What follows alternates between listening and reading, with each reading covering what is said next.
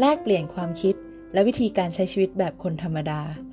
ขอต้อนรับทุกคนเข้าสู่การเมาส์มอยถกปัญหาชีวิตของวัยรุ่นตอนปลายผู้ใหญ่ตอนต้นใน The Ordinaries Podcast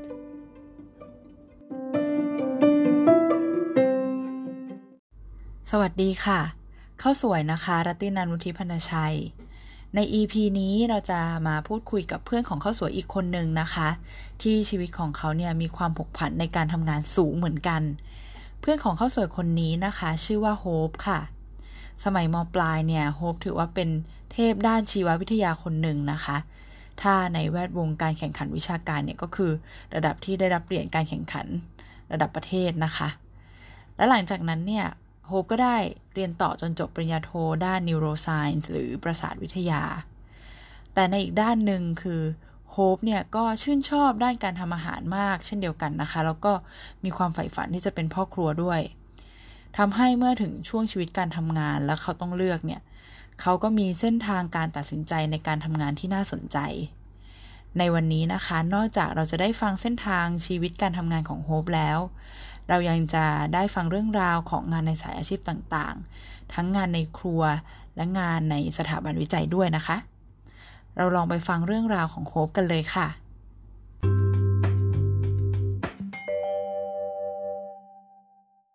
อยากให้โฮปเล่าให้ฟังหน่อยว่า เดิมโฮปเรียนอะไรมา แล้วก็จบมาแล้วทำงานที่แรกคือที่ไหนยังไง ก็หลังจากที่จบปริญญาตรีที่เกาหลีกับข้าวสวยแล้วเนี่ย ก็ไปเรียนต่อที่อังกฤษปริญญาโทนะฮะ ที่มหาลัยชื่อ University College London หรือ UCL ด้านประสาทวิทยา ก็เรียนจบ มาตอนนั้นวีซ่าเขาเนี่ยมีให้อยู่ต่อที่ประมาณ 4 เดือน แล้วก็มีมีพาชั่นเกี่ยวกับการทำอาหารจริงตั้งแต่เด็กละ ก็เลยไปลงคอร์สของกอร์ดองเบอร์ที่ลอนดอน เรียนเป็น Basic French Cuisine นี่พอเรียนจบมาปุ๊บเนี่ย กลับมาเมืองไทยมีลองส่งไปตำแหน่งงานทางด้านการต่างประเทศที่สวทช เป็นหน่วยงานวิจัย ก็อีกอันหนึ่งก็คือส่งตามร้านอาหารส่งไปหลายร้านอ่าก็มีส่งไปทางด้านเซอร์วิสก็คือเป็นเหมือนพนักงานเสิร์ฟแล้วก็ส่งไปทางด้านอาหารก็คือเป็นเหมือนอยู่ในครัวอะไรประมาณนี้อืมคืออันนี้ลองลองส่งไปอ่าทีนี้ปรากฏว่าได้เมลกลับมาจากเชฟที่ร้านชูริงซึ่งตอนนี้เป็นร้านอาหารเยอรมันวิชินิซาสองดาวที่กรุงเทพก็เลยไปคุยกับเชฟเชฟก็ถามประวัตินู่นนี่นั่นแล้วก็ให้มาเริ่มลองทำงานเลย ตอนนั้นคือทำอะไรอะในครัวอ่าถ้าใช้คำว่าเชฟหรือคนทำอาหารในครัวเนี่ยมันมีตำแหน่งที่เรียงกันเหมือนยศทหารเลยอย่างอืมที่เราเข้าไปก็เป็นตำแหน่งล่างสุดเรียกว่าcommis chef ก็คือเบ๊อะพูดง่ายอ่าๆสับผักหั่นผักล้างผักเตรียมอาหาร prep ของอะไรพวกนี้ก็เป็นอืมระดับล่างเลย ก็อยู่ที่นู่นประมาณ 4 เดือนแล้วตอนนั้นก็ได้ offer มาจากที่สวทช ว่าเอ้ยที่เคยส่งไป ตอนนั้นส่งกึ่งกึ่งๆอยากลองไปดูว่าการวิจัยในเมืองไทยเนี่ยมันเป็นยังไง เลยลองส่งไปเป็นด้านการต่างประเทศ แล้วก็เรียกไปคุย คุยปุ๊บก็เฮ้ยน่าสนใจว่าเราจบสายวิทยาศาสตร์ด้านวิศวะมาก่อนอืมแล้วมาสมัครงานด้านนี้จริงๆงานด้านการต่างประเทศเนี่ยคนที่เข้ามาส่วนใหญ่จะจบด้านรัฐศาสตร์ ด้านภาษาศาสตร์มากกว่าอืมนี่พอเห็นว่าเฮ้ยมีคนทางด้านที่เป็นสายวิทยาศาสตร์เข้ามาเขาก็เลยสนใจแล้วอาจารย์ที่นู่นก็เลยรับเข้ามา ก็เลยเปลี่ยนเพราะว่าตอนนั้นอยู่ในครัวก็อะเริ่มเห็นในครัวละ ทีนี้พอได้โอกาสในการไปดูเรื่องวิทยาศาสตร์ในเมืองไทยซึ่งจริงๆตอนนั้นเราก็อยากรู้อยู่แล้วว่าเฮ้ยมันเป็นยังไงเพราะว่าสมัยเด็กๆเราก็เรียนโรงเรียนวิทยาศาสตร์มา แต่เราอ่าฮะไม่รู้ว่าเฮ้ยจริง ๆ แล้วเนี่ยขั้นที่เขาเอามาทำเป็นอาชีพ นักวิจัยอะทำยังไงกันโอเคตอนที่สมัครร้านอาหารน่ะคนที่เขาจ้างเราอะเขาบอกเหตุผลไหมว่าทำไมเขาถึงรับอะจริงๆตอนนั้นก็คุยกับเชฟเล่นๆขำๆบอกเชฟว่า เนี่ยจริงๆ แล้ว skill ของเราอะที่ทำในห้องแลบอะก็คล้ายๆกับในครัวนะ เพราะว่าต้องแบบ very precise คือคือเราผ่าหนูมาก่อนใช่ไหมอ่าบอกว่า use a knife to do the surgery same as use a knife to to make food อ่าฮะอะไรประมาณนี้อาหารเนี่ยมันเป็นร้านอาหารแบบ fine dining ซึ่งต้องมีความพิถีพิถันมาก ทุกอย่างชั่งตวงวัดเหมือนกับทำแลบผักหั่นชิ้นเท่ากัน 3 มิล 3 มิลต้องเท่ากัน เวลาเอามาประดับเนี่ยใช้ forceps หนีบเทคนิคเนี่ยคล้ายกันมากแล้วอีกข้อหนึ่งก็คือเราเราพูดภาษาอังกฤษได้เพราะร้านนั้นอะตัวเชฟแล้วก็ sous chef เป็นคนเยอรมันพอเราพูดภาษาอังกฤษได้ปุ๊บก็คุยกันง่ายละเขาเคยรับคนที่จบวิทยาศาสตร์เข้ามาทำในครัวไหมจริงๆต้องบอกว่าในครัวของ Sühring ตอนที่ผมเข้าไปเนี่ยมันมีความน่าสนใจอยู่ คนที่เปลี่ยนสายอะอ่าค่อนข้างเยอะคือจบสายอื่นมาก่อน แล้วไปเรียนทำอาหารและผันตัวเองมาอยู่สายอาหารอย่างเช่นมีพี่คนหนึ่งก็จบสายวารสารศาสตร์ take class ทำอาหารที่โอเรียนเต็ลมีเพื่อนอะไรคนหนึ่งก็จบเศรษฐศาสตร์อืม take Cordon Bleu ที่เมืองไทย หลาย ๆ คนคือไม่ได้จบสายอาหารมาก่อนตอนแรกแต่อืมรู้สึกว่าเฮ้ยฉันทำงานมาสักพักหนึ่งแล้วมันไม่ตอบโจทย์ชีวิตว่ะก็เลยเบนเข็มออกมาเรียนทำอาหารแล้วก็มาอยู่สายอาหารแล้วตอนที่อยู่สายอาหาร ตอนนั้นคือคิดว่าจะอยู่อาหารยาวเลยไหมหรือว่ายังคิดว่าเอ้ยทำสักพักหนึ่งแล้วเดี๋ยวกลับไปทำสายวิทยาศาสตร์ จริงๆ ตอนนั้นต้องบอกว่าชีวิตก็ happy แล้วก็เหมือนได้ทำงานที่เราใฝ่ฝันมานานตั้งแต่สมัยเด็กแบบดูหมึกแดงทำอาหารอะไรเงี้ยแบบดูน่าสนใจมาก แล้วก็ได้ทำอาหารไปเนี่ยคนกินก็มีความสุขร้านก็ยังไม่ได้มิชลินสตาร์แล้วก็แรงกิ้งอะก็พอมีบ้างแต่ยังไม่ได้สูงมากก็เหมือนเราทำทำไปแล้วเนี่ยเฮ้ยมันก็เริ่มได้รับรางวัลก็เลยเห็นเฮ้ยร้านมันเริ่มเริ่มโต แล้วลูกค้าอย่างเงี้ยก็เข้ามาเรื่อยๆเรื่อยๆจนตอนช่วงก่อนจะออกนี่คือ fully book ทุกวันเต็มวิ่งกันหัวปั่นอืมรู้สึกว่าเฮ้ยสนุกได้ทำงานอะไรที่มันมันใช้แล้วก็มีอะไรให้เรียนรู้ใหม่ ๆ อยู่เสมอเพราะว่าเชฟก็คิดเมนูเปลี่ยนไปเรื่อยๆ ก็จริงๆก็คืออยากอยากอยู่สายอาหาร แล้วสายอาหารมีความน่าสนใจตรงที่ว่าคนคนหนึ่งอะทำงานอยู่ในร้านสักสักปี 2 ปีเขาจะเปลี่ยนร้าน คือหนึ่งคือเพื่อเลื่อนตำแหน่งสองก็คือเพื่อเปลี่ยน environment เหมือนกับว่าเปลี่ยนองค์ความรู้เหมือนกับว่าอะทำงานอยู่ร้านฝรั่งเศสอาจจะเปลี่ยนไปร้านอิตาลีหรืออาจจะเปลี่ยนเชฟเชฟคนนี้ทำแบบสไตล์คลาสสิกคนนี้ทำ innovation molecular อะไรเงี้ยเขาก็มีการเปลี่ยนพวกนี้ด้วย เพราะว่าสุดท้ายแล้วส่วนใหญ่เชฟมักจะอยากเปิดร้านของตัวเองอ่าอ่าอ่าอ่าทีนี้จะเปิดร้านตัวเองอยู่ต้องฝึกวิทยายุทธ์อะจากหลายๆสำนักอ่าเฮ้ยสำนักนี้รู้หมดแล้วอ่าเปลี่ยนสำนักจนสุดท้ายพอรู้หมดปุ๊บเนี่ยก็มาเปิดของตัวเองเป็นสไตล์ตัวเอง ทีนี้เธอเคยบอกว่าการอยู่สายอาหารอะใครก็มาเริ่มทำได้ แล้วถ้าเกิดตั้งใจจะไปได้ดี อยากให้ลองเล่าให้ฟังหน่อยทำไมถึงคิดว่าความตั้งใจอย่างเดียวมันถึงไปได้ในสายอาชีพนี้ ถ้าเราไปดูประวัติพวกเชฟดังๆไม่ว่าจะเป็นทางด้านสายเอเชีย หรือสายยุโรปมันมีความน่าสนใจตรงที่ว่าหลาย ๆ ท่านเนี่ยไม่ได้จบสายการทำอาหารมาบางคนอาจจะแบบชีวิตอาจจะดราม่ามากเลยแบบเฮ้ยไปเคาะประตูร้านแล้วก็แบบเฮ้ยขอเข้าไปทำงาน จะเริ่มเป็นแค่คนล้างจานล้างผักักหั่นผักเตรียมของธรรมดา ทีเนี้ยความน่าสนใจของสายงานด้านอาหารคือ คนที่บริหารเบอร์หนึ่งอะคือเชฟใหญ่อะกับคนที่อยู่ล่างสุดอะเขาทำงานอยู่ในที่เดียวกันอืมบางที่กินข้าวด้วยกันด้วยซ้ำไปอืมฉะนั้นน่ะมันเกิดภาพที่ว่าเฮ้ยเบอร์หนึ่งอะก็เห็นเบอร์เบอร์ล่างสุดทำงานใช่ไหมอืมเนี่ยพอเห็นว่าเฮ้ยคุณมีความตั้งใจคุณขยัน เวลาร้านอะเติบโต มันก็จะมีสเปซว่างใช่ไหมอืมทีเนี้ยมันก็จะมีโอกาสให้คนเฮ้ยอยู่หั่นผักมานานแล้วอยู่ลองมาผัดซอสตรงนี้ไหมมาลองดูอ่าคือโอกาสอะเขาจะมีการมอบเอาไว้ให้กับคนที่ทำงานอยู่ในร้าน เป็นเรื่องอ่าเรื่องปกติอยู่แล้ว สายงานด้านอาหารเนี่ยมันเป็นเรื่องของการตั้งใจการฝึกฝน การลงมือทำเพราะฉะนั้นยิ่งคุณทำมากเท่าไหร่ มีประสบการณ์มากเท่าไหร่ คุณก็ยิ่งเก่งขึ้นมากเท่านั้นอืมเรื่ององค์ความรู้ก็มีความจำเป็นใช่ คุณอาจจะเก็บเงินของตัวเองอืมไปลองกินอาหารตามร้านต่างๆ หรืออมไป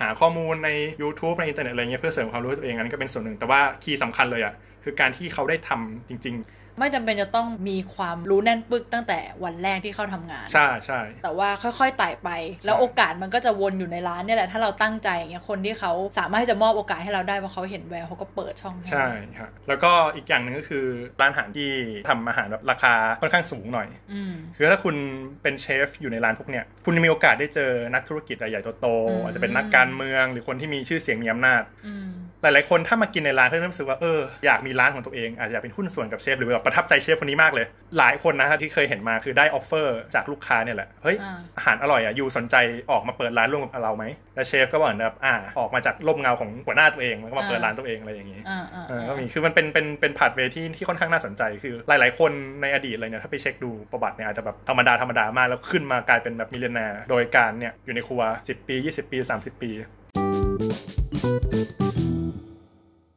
เธอได้รับการติดต่อจากทาง สวทช ตอนที่เธอทำเชฟแล้ว ให้ไปสัมภาษณ์หน้าที่เรื่องการต่างประเทศของ สวทช นี้ ตอนนั้นทำอะไรบ้าง ด้วยตำแหน่งถ้าเป็นชื่อภาษาอังกฤษอะมันจะเรียกว่า international relations officer เพราะฉะนั้นงานอะไรก็ตามที่มันมีคำว่า international อยู่ข้างหน้าเนี่ย มันก็เป็นงานของพวกเราเนี่ยที่ทำตั้งแต่อะจัดสัมมนา จัดบรรยาย เชิญแขก ตอบเมล เวลามีข้อมูลอะไรเข้ามาในด้านการต่างประเทศ เราก็มีส่วนช่วยในการวิเคราะห์ข้อมูลอะไรอย่างนี้ หรือเตรียมประเด็นให้ผู้บริหารไปตอบอย่างเวลามีเอ่อท่านทูตเข้าพบรัฐมนตรี สมัยนั้นจะเป็นกระทรวงวิทยาศาสตร์หน่วยงานแต่ละหน่วยงานน่ะก็ต้องเตรียมประเด็นส่งเข้าไปทางสำนักรัฐมนตรี ฝ่ายพวกเราเนี่ยก็เป็นคนที่รวบรวมประเด็นแล้วก็มัดปุ๊บปุ๊บปุ๊บแล้วก็ส่งเข้าไป ตอนนั้นบรรลุเป้าหมายไหมคือเข้าใจว่าตอนแรกอะเราสตาร์ทมาจากการเรียนเรียนวิทยาศาสตร์ เข้าไปเพราะอยากรู้ว่าการใช่ทำวิจัยที่หาเลี้ยงชีพมันต้องเป็นยังไงบ้าง แต่ไปอยู่การต่างประเทศเนี่ยมันแบบมันทำให้เราได้เห็นภาพนั้นไหมจริงอาจจะต้องย้อนกลับไปตอนสมัยที่มหิดลวิทยานุสรณ์อ่าฮะแล้วก็เห็นอาจารย์ฝ่ายการต่างประเทศเหมือนเขาได้เห็นภาพรวมอะของโรงเรียน เขาสามารถ represent โรงเรียนกับโรงเรียน partner อื่นๆได้ แสดงว่าเขาอะต้องมีโอกาสในการได้เห็นได้สัมผัสกับอาจารย์ฝ่ายต่างๆนู่นนนั่นใช่ไหม แล้วก็รู้สึกว่าถ้าเราไปอยู่การต่างประเทศของ สวทช เราก็น่าจะได้เห็นภาพของการวิจัยมากกว่าการที่เราอะเข้าไปเป็นนักวิจัย ถ้าเขาเป็นนักวิจัยสมมติเป็นนักวิจัยที่ไบโอเทคอืมเราเห็นงานแค่ไบโอเทคอาจจะแค่แลบของเราด้วยซ้ำไป แต่เราไม่เห็นภาพรวมทั้งหมด ทีเนี้ยพอเราอยู่สำนักงานตรงกลาง แล้วก็อยู่ฝ่ายการต่างประเทศ เวลาเรารวบรวมข้อมูลสมมติว่าท่านทูตเกาหลีจะมาพบเราก็ต้องรวมประเด็นหน่วยงานทั้งหมดเนี่ยมีประเด็นอะไรส่งกันเข้ามาบ้างอืมแล้วถ้ามีแขก VIP เข้ามาเยี่ยมชมอย่างที่บอกว่าเราก็ต้องเป็นคนไปรับแขกอ่าแขก request ไปดูอะไรเนี่ยเราอะเป็นคนติดต่อเข้าไปที่หน่วยงานนั้นอืมและเราอะก็เดินตามเขาเนี่ยแหละเข้าไปดูด้วยอ่าเพราะฉะนั้นเนี่ยอ่าเห็นหมดเลยอ่าอืมนี่เธอคิดมาแล้วใช่ไหมคือวางแผนเอาไว้แต่ไม่คิดว่ามันจะแบบเฮ้ยได้โอกาสมากขนาดนี้คือคิดว่าน่าจะได้เห็น แต่ไม่คิดว่าโอ้โหมันจะแบบได้เห็นลึกมากถึงขนาดนี้อืม แล้วตอนนั้นก็ก็กะว่าเออเดี๋ยวอาจจะสักปีหนึ่งทำอยู่ที่สวทช แล้วเดี๋ยวไปเรียนต่อปอเอกไปเลยอะไรอย่างนี้กะว่าไม่ได้อยู่นานณว่าดูตอนแรกกะว่าไม่ได้อยู่นานอ่าอืมเพราะว่าสายอาชีพด้านฝั่งวิจัยอะเขาจะมีโอกาสเติบโตมากกว่าฝ่ายการต่างประเทศ ซึ่งเป็นฝ่าย supportแสดงว่าเป้าหมายเธอจริง ๆ แล้วก็ยังอยากที่จะต่อยอดงานด้านวิทยาศาสตร์และการวิจัยอยู่ณตอนนั้นใช่อะแล้วเธอไม่คิดอยากจะกลับมาต่อยอดทางด้านอาหารแล้วเหรอทางด้านอาหารจะไม่ใช่การต่อยอด อาจจะเป็นการแตกยอดตอนที่เปิดร้านขนมอ่าฮะ โอเค จบวิทยาศาสตร์ อ่าจนถึงป.โทเลย เรียนประสาทวิทยาหรือ neuroscience มา ใช่ใช่มี passion ด้านอาหารไปเทคคอร์สกลับมาหางานได้งานด้านอาหารก่อนงานด้านวิทยาศาสตร์ เลยลองเข้ามาทำด้านอาหารก่อนแล้วก็สนุกดี อ่าพอมีโอกาสด้านวิทยาศาสตร์เข้ามา ก็เลยเข้าไปทางวิทยาศาสตร์ อืม แต่ว่าอาหารก็ยังชอบอยู่ ก็เลยแตกหน่อออกมาว่าอะงั้นเปิดร้านของตัวเองเป็นร้านขนม ตอนแรกแบบเคยคุยกับเชฟคนหนึ่งว่าเอออยากจะเปิดร้านด้วยกันอะไรอย่างนี้อ่าฮะแล้วก็มีคุยกับรุ่นพี่ว่าเออเปิดร้านกันไหมอ่าฮะสุดท้ายก็ไม่ได้ไปเปิดกับเชฟคนนั้นแต่ว่าที่เราคุยคุยๆกันอะมันก็ยังอยู่เป็นกลุ่มอยู่อืมนี่ก็มีมีแฟนของพี่เขาบอกว่าเออสนใจจะเปิดเป็นร้านขนม ตอนนั้นประกอบกับจังหวะที่ไอคอนสยามมันสร้างกันมาเสร็จอ่าเราก็คุยกันว่าเฮ้ยลองทำ proposal ไหมส่งไปที่ไอคอนสยามดู เอาจริงอะตอนนั้นอะใจของโฮมเนี่ยไม่ได้แบบเอ็นเอียงไปทางว่าได้อะคือเอ็นเอียงไปทางว่าอ่าน่าจะไม่ได้มากกว่าอ่าแล้วก็อะทำก็มาลองที่บ้านเนี่ยก็ทำเหมือนเป็น prototype อ่าทำขนมออกมาแบบหน้าตาดีๆ อยากให้มีควันใช่ไหมเอาธูปที่บ้านมาจุดสะบัดควันนู่นนี่นั่น ดึงดอกไม้มาวางวางให้มันดูสวยๆทำ proposal ปุ๊บสวยงามอลังการส่งปึ้งไปที่ไอคอนสยามซึ่งไอคอนสยามมันอยู่ใต้ไอสยามพิวรสยามพิวรรธน์ เฮ้ยได้เว้ยแต่เพราะว่าเป็นสยามพิวรรธน์มันรวมถึงสยามเซ็นเตอร์ด้วย มันมีที่อยู่จุดหนึ่งที่ยังว่างอยู่อ่าฮะเขาก็เลยให้ offer มาด้วยอ่าซึ่งสยามเซ็นเตอร์มันดูดูดีกว่า เพราะว่ากลุ่มลูกค้าเราอะน่าจะมาเยอะแล้วก็ ค่อนข้างติดตลาดแล้วไอคอนสยามตอนนั้นเรารู้สึกว่าเฮ้ยไอเพิ่งจะเปิดกำลังจะอ่าเปิดแล้วก็ไอรถไฟมันก็ยังไม่เสร็จใช่ไหมสายสีทองอืมอืมแล้วก็คนที่ไปอะไปยังไง แต่นั้นเรายังไม่มั่นใจเลยด้วยอืมเออก็เลยเลือกเลือกตรงที่สยามเซ็นเตอร์แล้วก็ไปเซกร้านกันมาทำกันมาด้วยความรวดเร็ว3-4เดือนอ่าฮะแล้วเป็นไงบ้าง ต้องใช้คำว่าได้ประสบการณ์เยอะมากคืออยู่ๆวันดีคืนดีอยู่มีลูกน้องแบบสิบคนอะเคยแต่เป็นลูกน้องคนอื่นแล้วอยู่เฮ้ยมีลูกน้องสิบคนเว้ยเออแล้วก็ต้องแบบเอ้ยบริหารจัดการคนต้องแบบเรียนรู้อะไรเยอะมากมันมันมากทำร้าน แต่จะไม่ค่อยได้กำไรมากเท่าไหร่เพราะว่ากลุ่มลูกค้าอาจจะยังไม่ได้อยากกินในสิ่งที่เราอยากทำขายอยากขายเออเออเรื่องตอนหลังร้านก็เปลี่ยนเราเราเราตัวเลขมันก็เริ่มดีขึ้นอะไรอย่างนี้ แล้วก็มามีมีประเด็นว่าเอ้ยพอครบหนึ่งปีเนี่ยความที่แบบหุ้นส่วนตอนนั้นมีอยู่ 4 คนก็แต่ละคนก็ตำแหน่งเลื่อนขั้นก็เริ่มยุ่งกันละตัดสินใจว่าอะปิดดีกว่าเออเอออมแต่ก็ถือว่า อาจจะไม่ได้กำไรเยอะ แล้วก็ทำอยู่ในช่วงสั้น ๆ แต่ก็เป็นช่วงที่ได้เรียนรู้อะไรใหม่ๆใช่ใช่แล้วเรารู้สึกว่าคือทำให้เราได้เข้าใจเลยว่าที่ผู้บริหารใหญ่ ๆ ต่างๆ พูดว่าเรื่องคนอะสำคัญมากอืมเรื่องของ put the right man to the right job เรื่องอะไรต่างๆเนี่ยที่โอ้เห็นทฤษฎีมาหมดเลยเฮ้ย อันเนี้ยได้ทำจริงปุ๊บเนี่ยเห็นเลยเออแล้วสัมผัสจริง ๆ แล้วว่าเฮ้ยมันเกิดขึ้นจริง แล้วการแก้ไขบางอย่างเนี่ยอาจจะต้องแบบนอกตำราบ้างในตำราบ้าง ด้วยความที่ชีวิตโฮปเรื่องการทำงานเนี่ยมันแบบมั่ว ไม่ใช่ว่ามัวแล้วกันเรียกว่ามีการแบบเปลี่ยนไปเปลี่ยนมาในมุมของหน้าที่ด้วย ในมุมของอินดัสทรีด้วยอะฮะทั้งหมดที่ผ่านมาเนี่ยคิดว่าตัดสินใจผิดไหมจริง ๆรู้สึกว่าไม่นะ เพราะว่าถ้าพูดแบบเท่ๆบอกว่าทำให้มาเป็นตัวเราในวันนี้ใช่ไหมเออเออ แต่ถ้าให้พูดแบบแย่ๆอย่างหนึ่งคือที่มันทำหลายอย่างอะเพราะมันไม่อยากตัดสินใจให้ชัดว่าเฮ้ยจะเอาวันไหนเอาอันไหนเพราะว่าเรารู้สึกว่าเราก็ทำสายวิทย์ได้นี่ เราก็ทำสายอาหารได้นี่ จังหวะที่ทำร้านเมซองคาริสที่เป็นร้านขนมเนี่ยก็ทำงานที่ที่สวทชทำงานที่กระทรวงด้วยก็เมื่อเราทำงานมากขึ้น จริง ๆ ก็ทำอยู่สองส่วนแหละเป็นส่วนของฝั่งวิทยาศาสตร์กับส่วนของอาหารอืม ก็คือไม่ได้เยอะจนรับไม่ไหว ก็คือทำอยู่ใช่สองใช่เรื่องที่สนใจทั้งคู่ ใช่ อาจจะเป็นเหมือนเป็นคอมฟอร์ z โซนด้วยแหละทั้งคู่เลยอืมของเราเอง ถ้าเป็นอะไรที่โอ้โหแบบ disrupt ตัวเรามากไปเลยเนี่ยอ่าอาจจะไม่ไหวเออเออเออถ้าทำคู่กันทั้งสองอัน อืมอะฮะถ้าจะให้สรุปบทเรียนของการเลือกสายเปลี่ยนสายหรืออะไรอย่างเงี้ย คือสิ่งที่เรียนรู้ข้อหนึ่งเลยคือ ถ้าเรามีโอกาสอะคือเออไม่ว่าจะพร้อมหรือไม่พร้อมอะส่วนตัวรู้สึกว่าเอาไว้ก่อนคว้าลุยไว้ไปก่ก่ออนนใช่ลุยไปก่อน เพราะบางทีโอกาสมาถึงแล้วเราพร้อมบางทีพอหยิบมันมาได้อาจจะรู้สึกว่าเฮ้ยมันก็ไม่ได้ตรงกับที่เราต้องการมากขนาดนั้นอืมอืมเออแล้วเราแบบทิ้งโอกาสอันอื่นไป ซึ่งเราก็อาจจะมารู้สึกเอ้ยถ้าเกิดเราไปจับอันนั้นอะมันจะดีกว่าหรือเปล่าคืออย่างเคสที่เราทำสองอย่างควบคู่ไปอะมันก็ค่อนข้างตอบโจทย์ตัวเองว่าเออมันก็ ไม่มีอะไรที่รู้สึกว่าทำไมตอนนั้นไม่ลองรับ proposal ของสยามวะหรือถ้าเราไม่ตอบรับสวทช ไม่ทำด้านวิทยาศาสตร์อะไรอย่างเงี้ยอ่าคืออาจจะเหมือนแบบโลภมั้งโอกาสมาอย่างเงี้ยหยิบหยิบหยิบหยิบหยิบไปก่อนเพราะว่าถ้ามันไม่ได้ไปทำร้ายใครหรือไปสร้างผลเสียอะไรต่อสังคมอะไรอย่างเงี้ยอ่าเราว่าก็ลุยไปเลย เพราะบางทีอาจจะรู้สึกว่าเฮ้ยตัวเราอาจจะทำได้เรื่องเดียวจริงๆอาจจะทำได้มากกว่านั้นก็ได้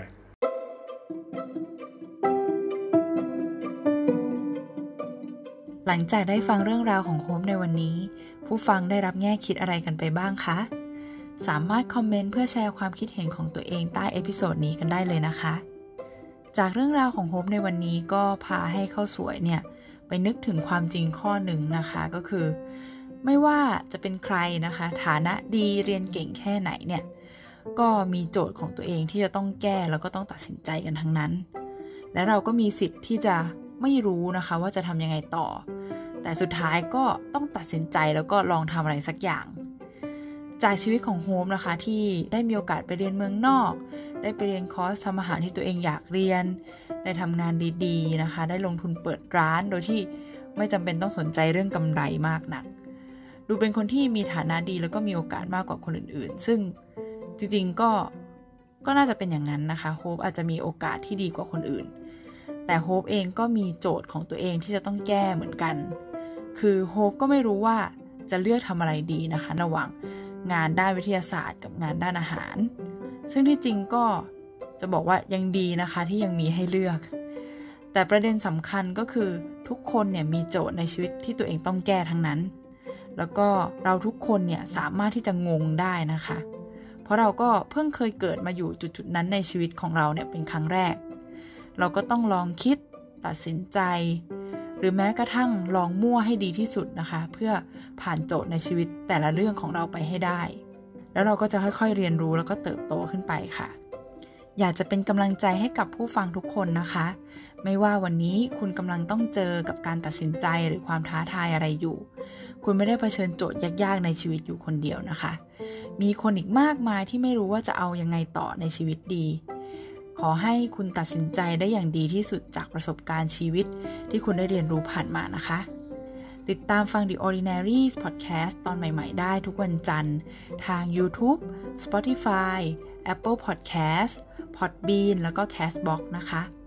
หากชื่นชอบเนื้อหาที่เราคุยกันในพอดแคสต์นี้ ก็สามารถกดไลค์เพจ Facebook The Ordinaries Podcast และกด subscribe YouTube Channel The Ordinaries Podcast กันได้เลยนะคะ